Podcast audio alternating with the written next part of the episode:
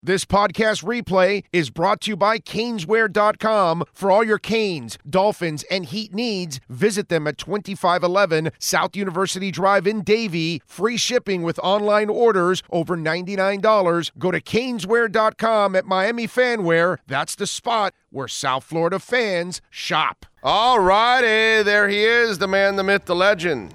How you What's doing, happening, baby? brother? Not much, man. On a on a slow ass Friday, because boy, I'm sitting there going, "There's nothing really going on in UM's world right now." it's like it is so slow right now. But really, basketball is like the only thing going on that we really like. There's there's no new news. I was trying to see if there's anything when I was prepping this morning, and I don't find like any new recruiting news. Uh, the Yeah. coach, the coaching news. Uh, what do we have left? Yeah, I mean, you need to fill the uh, the receivers coaching Right, because uh, Harris got. Harris is the running backs coach. They fi- finalized that, so all you need is a receivers coach. And Mm-hmm. you know you're going to depress me and tell me they're not getting Brian Hartline. So you know, Well, I can't listen. I, I can't talk about uh, some news that'll be coming out at twelve o'clock. It's non-football news, but uh, there will be some news re- re- relating to Miami coming around coming out around noon. So that that'll that'll pick up the discussion. But I Can- literally can you, can cannot you tell, is it coming from. Coral Gables, or No. is it coming from Life Wallet?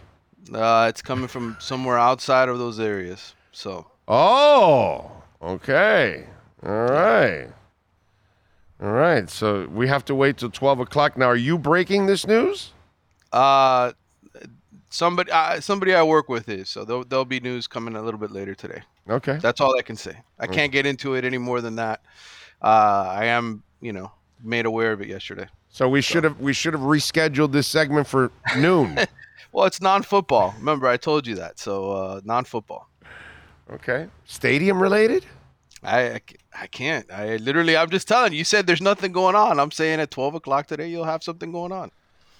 Well, there you go, Canes fans. Something's going down on noon, baby. They're bringing back the Orange Bowl. They're gonna they're gonna build it on top of the the current stadium. That's what they're doing. They're they're uh, they're gonna bring it back. So bring back the magic, the 58. Uh, they're gonna get rid of the five game losing streak and put the 58 game winning streak back on the on the field. That's what they're gonna do. That's what I like to hear. All right, all right, good stuff. Yeah, because I, I I saw Mario was on with Joe, but there was really nothing earth shattering said there either. You know, A lot of stuff I've been telling you for weeks and months, right? I mean, there's going to be a lot of injuries, guys sitting out for spring football because of injury, surgeries, all those kind of things. Everything about the coordinators, what he likes about them, we've we've discussed.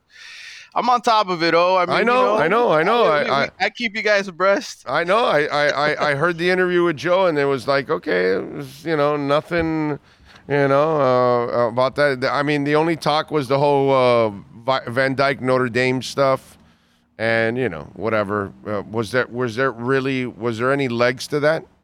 about him potentially going to Notre Dame. I I don't I don't think Notre Dame was interested in him in that way. No.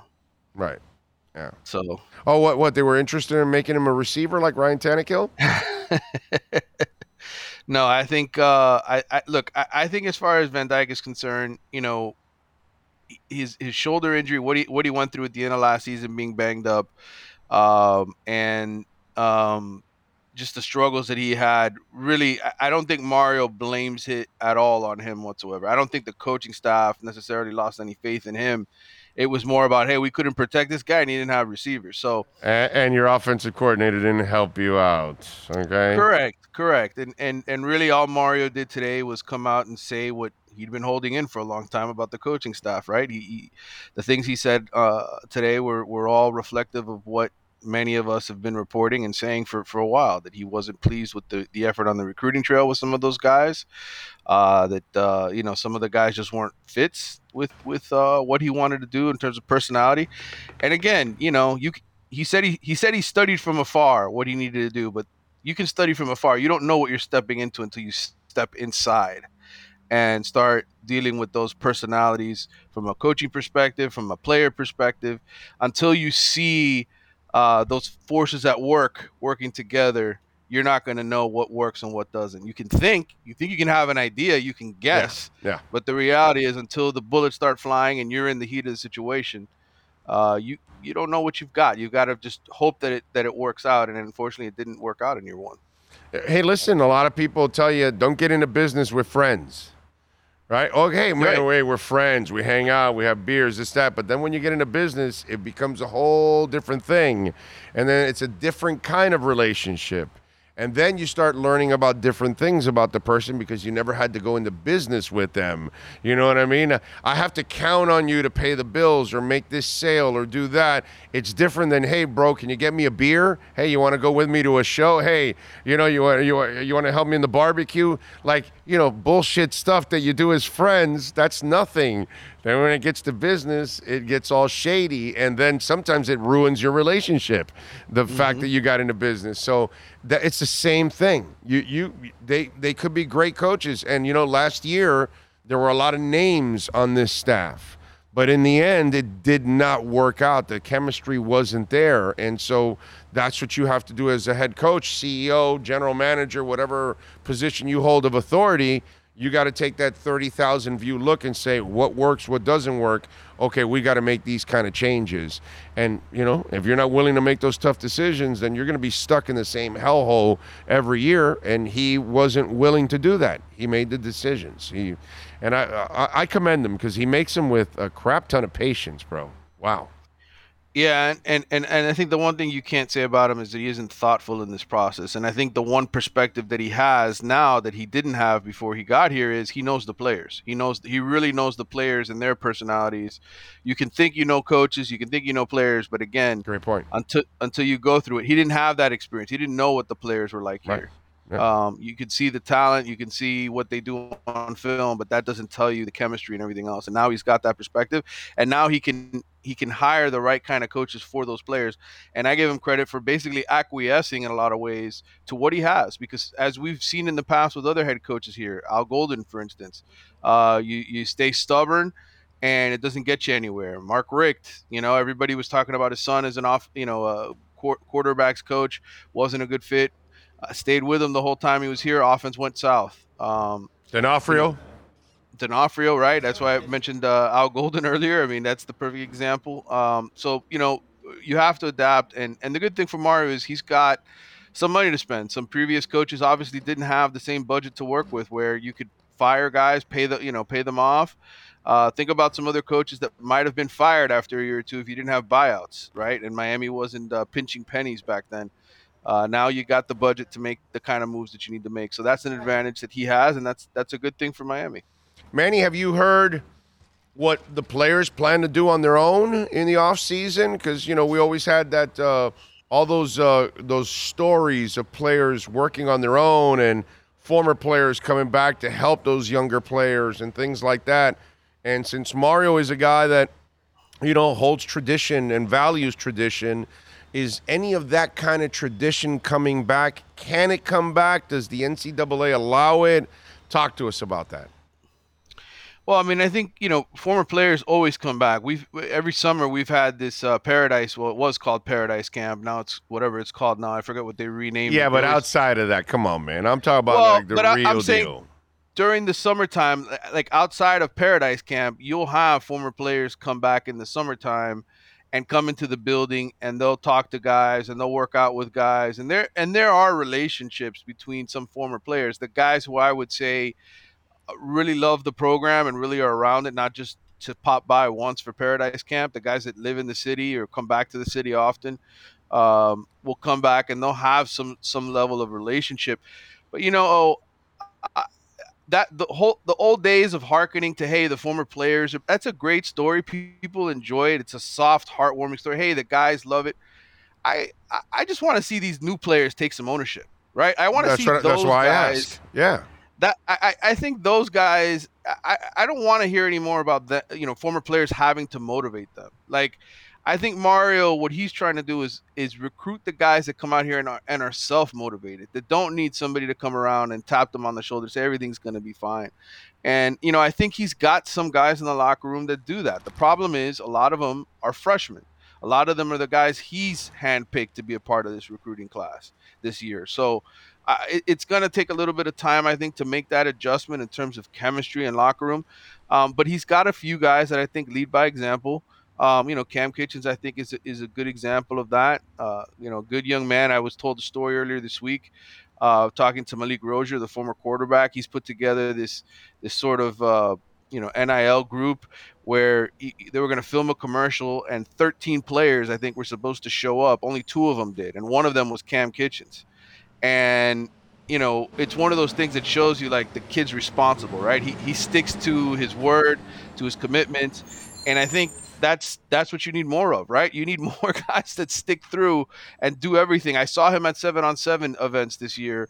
Uh, him and Xavier Restrepo coaching up, uh, you know, high school players here locally, building relationships with those guys. There needs to be more of that type of ownership across the board. I think from this roster, when we see that, I think that's when you'll start to see a real change. Um, any, any anything? Um, because I haven't been on the on the campus in a while. Are they already in the process of expanding the practice facility? That it was 80 yards and get it back to where it's supposed to be, and all that good stuff.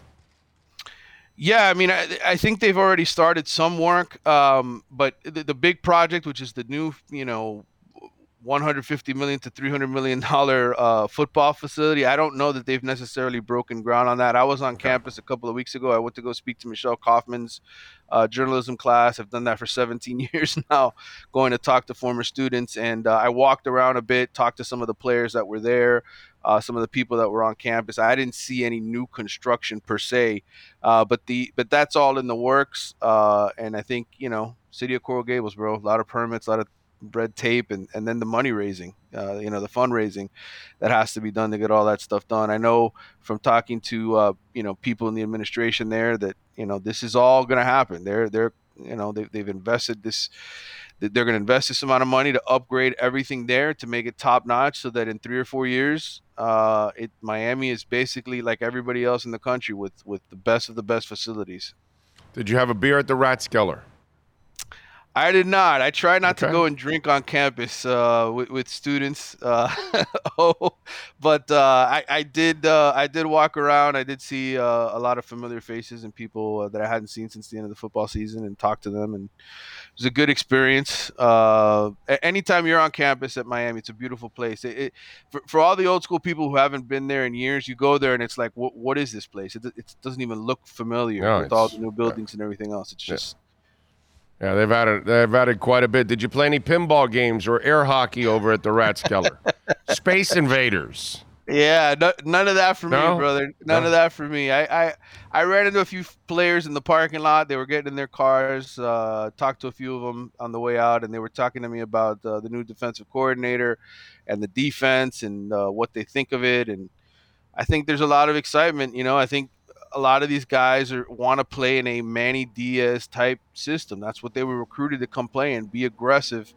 And uh, I think that the scheme that they were playing last year uh, with Kevin Steele, some of those guys uh, felt out of place. I think they feel like a more aggressive style, more pressure based uh, system is going to bring out the best in them, and there'll be better results. But again, it's to me a lot of this is the Jerry's and the Joes, brother. They got to get some good players in there, guys that can actually get the job done and play effectively and, and not give up big plays and, and all those kind of things. So we talked about that when I was on campus.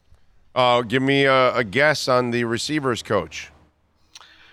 Uh, you know, it seems like Leonard Hankerson might be taking this seriously. So, uh, you know, I thought at first maybe this is this was just about you know him wanting to come back and talk to Mario and see. You know, the NFL uh, coaches. I don't know what an NFL wide receiver coach's salary is nowadays. So you you'd probably be better to tell me what what an assistant coach gets paid. But I would imagine being one of ten college coaches versus maybe what how many pro coaches are there 20 30 on, on some staffs yeah being being one of 10 would pro- would probably get you a bigger payday and i think mario wants to make a splash in terms of a former guy who has nfl experience a former miami guy i think hankerson Good um, dude. Good dude good, also. Good dude. Super hard worker. One of those uh, overachievers, I think, in a lot of ways. Yeah, right? man. He he when he got to Washington, he played better than I even thought he would at the NFL level. You are right about that. It's kind of like KJ Osborn. Like he was solid mm-hmm. here and he was good, but God, he he went to the NFL and he's had some pretty good days there, man, you know?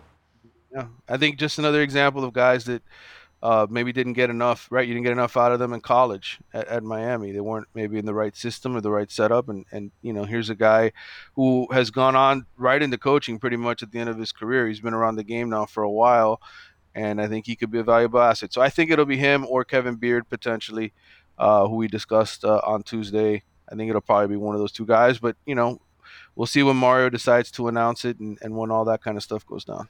Follow him on Twitter at Manny underscore Navarro and catch his work there at The Athletic. Of course, subscribe and support Manny and all the exceptional writers there at The Athletic. Manny, as always, thank you, my brother. Appreciate you immensely. All right, brother. Take care. Have a great weekend. There you go. You Manny Navarro and our Canes wear Miami Hurricanes report.